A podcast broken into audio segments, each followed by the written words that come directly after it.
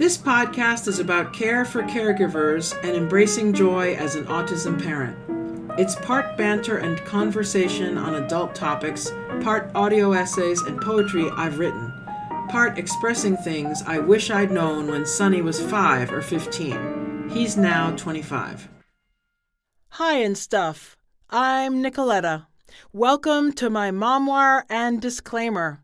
This podcast addresses adult issues and adult topics of over 50 life, sandwich generation, my mom-opause journey, mental and behavioral health, the autism spectrum, learning differences, neurodiversity, sex, drugs, rock and roll, belonging, not belonging, misfits, smartasses, and the moms like me who love them. It is not suitable for all listeners. Warning, not safe for work. Please use your discretion. Desk clutter. Everyone has it, everyone hates it. Please comment. That's you. Yeah, that's it. That's me. Yeah. Please comment. Hey, I'm Felice. I'm tuning in on this podcast. Yeah, so what do you think of desk clutter? Everyone has it, everyone hates it. Yeah, uh, desk clutter is definitely annoying.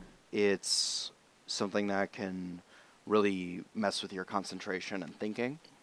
And what I tend to do with my desk clutter is to move all of my stuff that is not on my desk off of my desk. Everything that is on my desk goes hanging up on a wall somewhere where it's a tool that I can use very regularly, like a multi tool or a thermometer to show me how hot the room is that hangs on the wall. Other things that hang on the walls are uh, my ideas, and I think of my ideas as nodes and string connecting those nodes or connections between ideas. So I have a, a plot to a novel that I'm writing, just hung up on the wall with string connecting all of the little bits of lore that connect the characters together, the routine of the daily lives of these characters together, and a simple event loop to describe the different parts of the story coming together. So I know that a lot of my colleagues do write fiction. I haven't written too much fiction, but I'm writing memoir, and some of it comes out as poetry. And then in poetry, there's metaphor, which could be seen as hyperbole.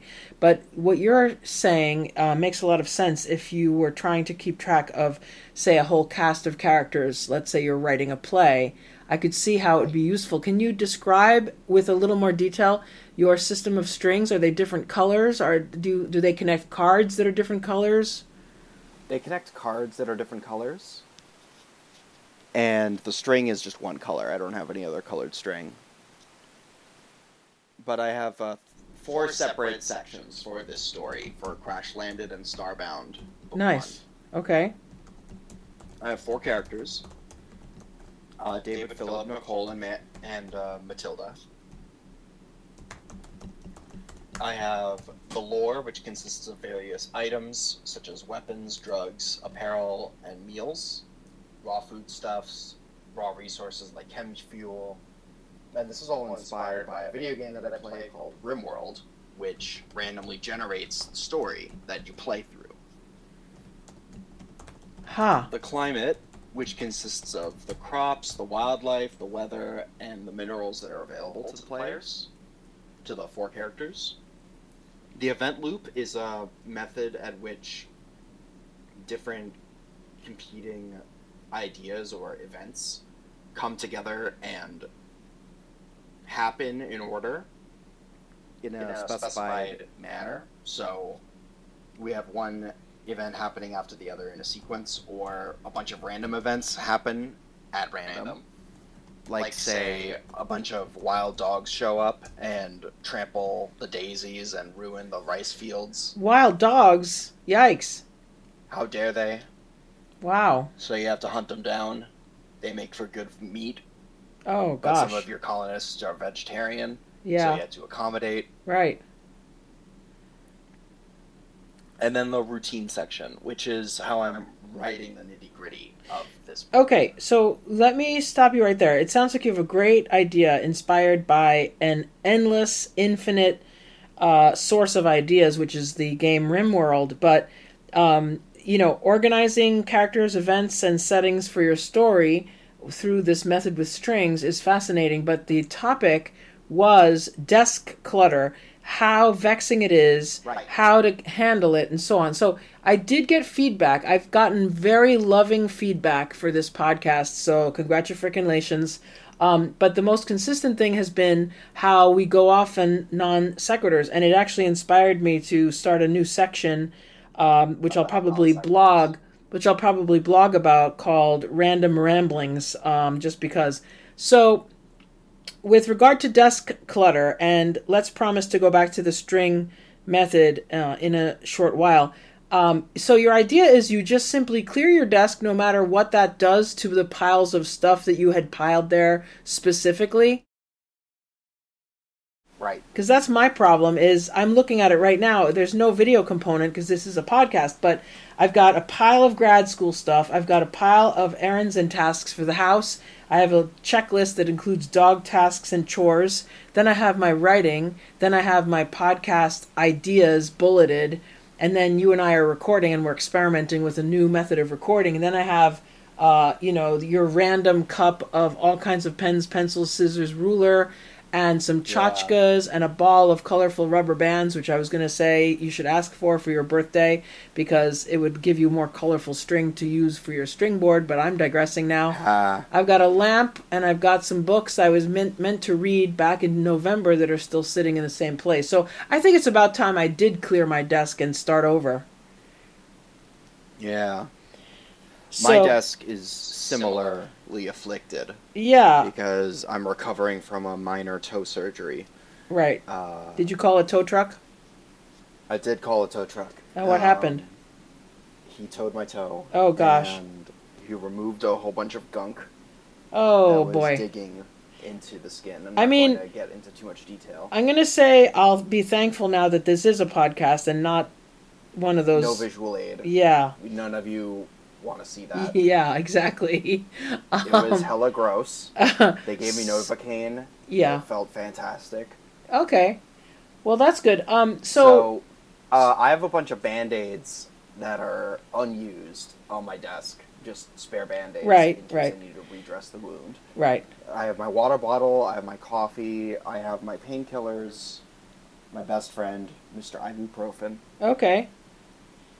I have my Xbox controller for when I want to play Apex Legends, which allows me to use a controller because I like I, it. It feels nicer to use the controller Oh, okay. than a keyboard and mouse for some games. And I have a fan, I'm a, I'm a fan. even though it's winter. I'm your fan. Uh, I have a fan too, actually. it's, uh, I, even though it's winter, I have a fan. Yeah, have no, I, I I'm my not. desk filled with miscellaneous pens. One of them is just sharpies. I have. A, oh my god! I have a jar that's just sharpies. We must be related. It's almost like we're mother and son. I actually keep my sharpies separate, and I'm not exactly sure why because anybody approaching a cup full of pens can tell which ones are sharpies. I don't know why I have that tendency to separate the sharpies, but um, maybe we'll get. extra big sharpie. Yeah, I do too. I I have I have itty bitty baby sharpie. I have thin sharpies that I used to use to draw, but they mostly dried up. So now I have the typical ones, and then I have the typical thickness uh, sharpie with the uh, clicker end, which I find really convenient. I hate those. Ah, it ruins gotcha. the classicness of the sharpie. Well, that's okay. Different strokes for different folks. Now, um, tell me because uh, before we before we conclude the segment on desk clutter, I want to know about your mega desk. Can you speak to that a little bit? well, I have multiple desks. I have three desks in my little office space. I Mhm. have one desk that is my main computer desk. It's comprised of two desks, one of which holds the computer. It's medium sized glory. Mm-hmm. I have my other computer, which is a server, and I have a bunch of hard drives connected to it. It does a bunch of media management and stuff that I don't like going into detail for because it takes a, way too much time. Mm-hmm. But it does all, all the automation stuff for me in the background. so that way I don't have to actively think about it. Okay. And my other desk is for small, tiny electronics projects that require a soldering iron. So that one is outfitted with a rubber mat that lets me sort my screws and completely disassemble small electronics and use the soldering iron in a way that is safe. Great. That sounds like a quilt cutting mat, um, where you take Kinda, a yeah. yeah, like a sharp uh, rolling tool and cut through thin fabrics. Uh, it's a little like cutting ravioli. I guess everything goes back to food. Um, okay, so so I Food is your ultimate metaphor, huh? Yeah, I think so. Um, so I was thinking of emulating your mega desk because I feel like a U-shaped desk would meet my needs because I could have like left, right, and center. If the center was clear and the drawers of the desk, which is the center, had essentials in it out of sight, then left and right could be like these projects, you know, over here, Tuesday, Wednesday, Thursday, and then, you know, Monday and Friday or something, um, out of sight because I Right. I'm visual. I need things to I need to see things to remember them, but I also need the desk clear in order to think through everything. So I'm asking for Right. too much. I've got my desk not using not not being used for its proper purpose and not helping me get my stated goals over the finish Right. line. Well, something that I never like doing is setting up a giant bulletin board for a short term task. Because a short term task, like, for instance, building a website for somebody that takes a month to do, uh, that typically can be done with a, te- with a checklist. Right? That's a to do linear checklist. But for something that's longer, like 9, 10, 12, 15, 18 months long tasks, like writing this book, uh, it's going to take a long time for me to get through all of the minutia of writing out the plot and going through each of the characters' little intimate struggles, like how David and Matilda are uh, son, mother and son, and how they hate each other Hmm. for political reasons because uh, Matilda is a slave driver and David is like, we should be emancipating these people and not harvesting their organs, man. Wow. It So- goes into some very dark territory. Yeah, that's But that's great. That territory gets explored in the minutia of the book. What I don't have time for is writing down the minutia on a bulletin board. I get the broad strokes done on the bulletin board. The minutia gets done in the notes. Okay, so I think what I what I'm hearing you say is that you have a vision board. What it is is it's a separation of concerns. So not to, not to say that you're lurking around Pinterest like a lot of um, moms I know, but it sounds like you're you're referring to a vision board. Yes. I use my board like a conspiracy theorist board with lots of string and lots of little cards and newspaper clippings connecting those strings. But instead of newspaper clippings, it's little plot points and little details about these characters Got it. and how fucking awful people they are. You and know- how they have to all work together for the greater good The- of their society. But you know the little details, the whatnot, is actually the most important part for serious. Absolutely. For seriously, like se- not joking around, because those little details are what make everything from dialogue to characters themselves pop off the page and be memorable in case you write a sequel or in case you you know publish with an audiobook version so that people hear um, the prose that you're writing as a description and it's cinematic. right. So you have to add little sound effects to it to really emphasize that detail. That would be very cool, actually. Um, so we are at 15 minutes on the topic of desk clutter. So when I export this, how am I going to send this to you? Wait, are you recording as no, well? no, no. no. I'm going to send my uh, side of this recording to you. Got it. 15 minutes. Okay. So let's move One on. last thing that I wanted to say about desk clutter Right? is to get everyone. This is just my advice to everybody: get yourself a wire shelf. Because a wire shelf is modular. It gets a lot of storage for a small amount of physical space. It leaves a very small physical footprint in your office space or in your garage or whatever. And I use mine to organize my server, my server rack. Is it important so, that the air circulate? Uh, yes, it is. That is important, but what's more important is making sure that the air goes, the airflow goes into the computer, not mm-hmm. so much freely floating computer parts. It's not like a GPU mining rig mm-hmm. where you have all the parts uh, freely floating around, not enclosed in a case. Mm-hmm.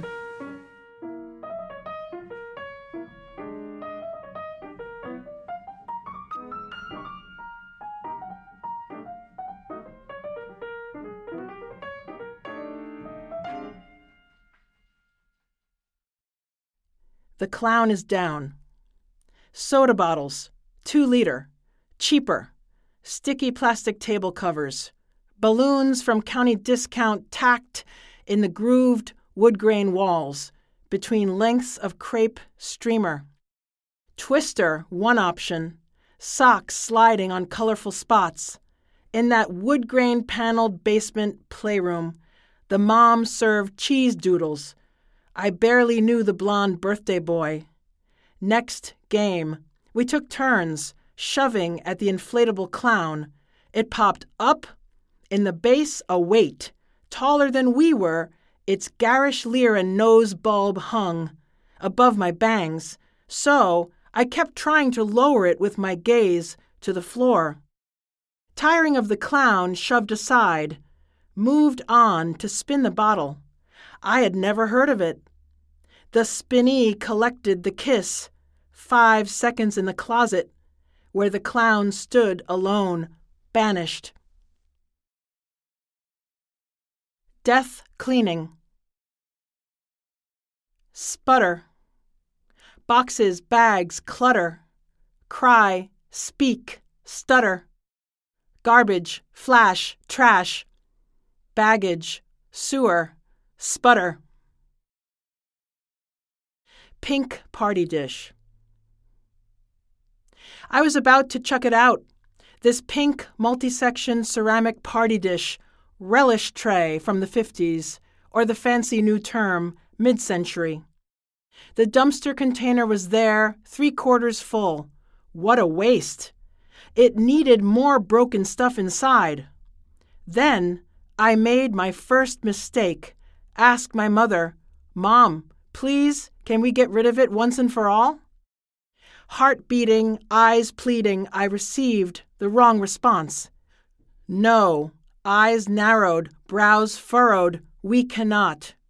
It reminds me of our earliest days in New York.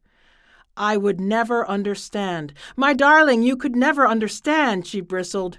Hair coming undone next to one ear. For me, this was just a thing. Clutter. For her, a relic of how things once were, now charming, faded, no longer sad, pink sections, chipped finish and all, liminal, neither useful nor useless. Death cleaning. I stood between my two children next to the sopping wet boxes of drawing paper pads and books, pages sodden together like bricks, things that had to be kept. And I said, I will not do this to you. I meant it. Later, in private, my eyes leaked truth. Elevator eyes.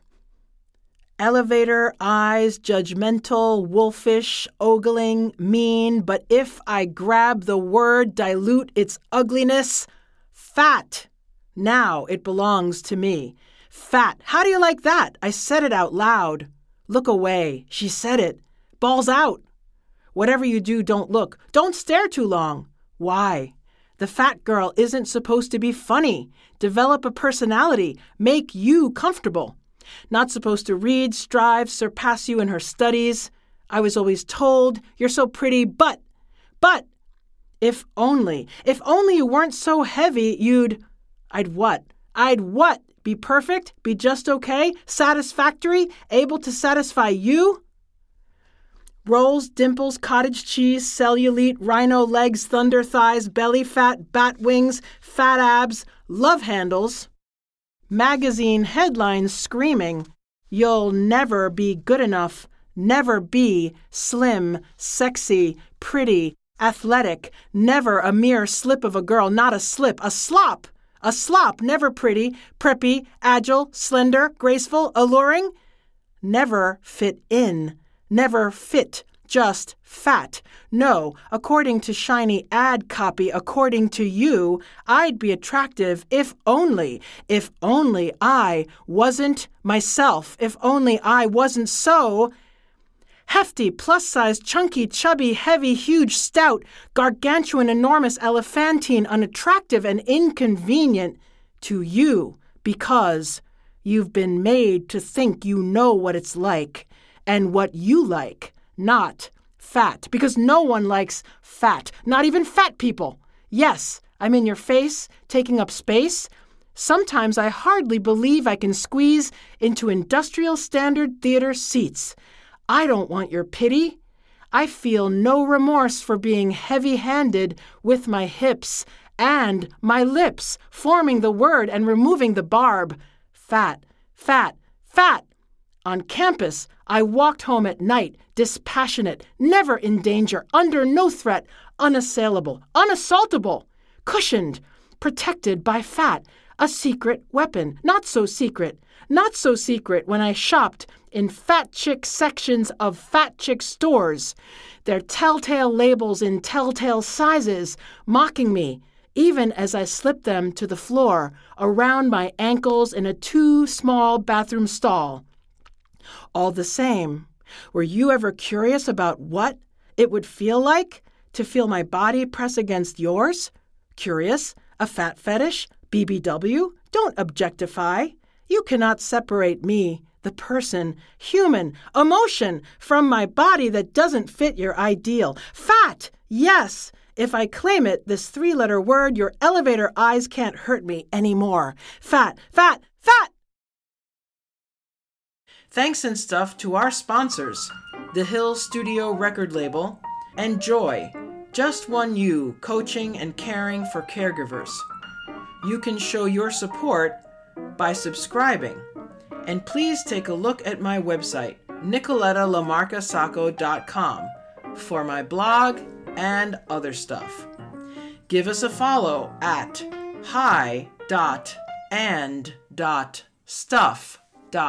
hi.and.stuff.podcast on Instagram. Thanks for joining us. See you next time. Bye and stuff. Check out Sunny's AI design streetwear at Kobiko Tive on Instagram. That's at K O B Y K O T I V on Instagram. KobikoTive.com.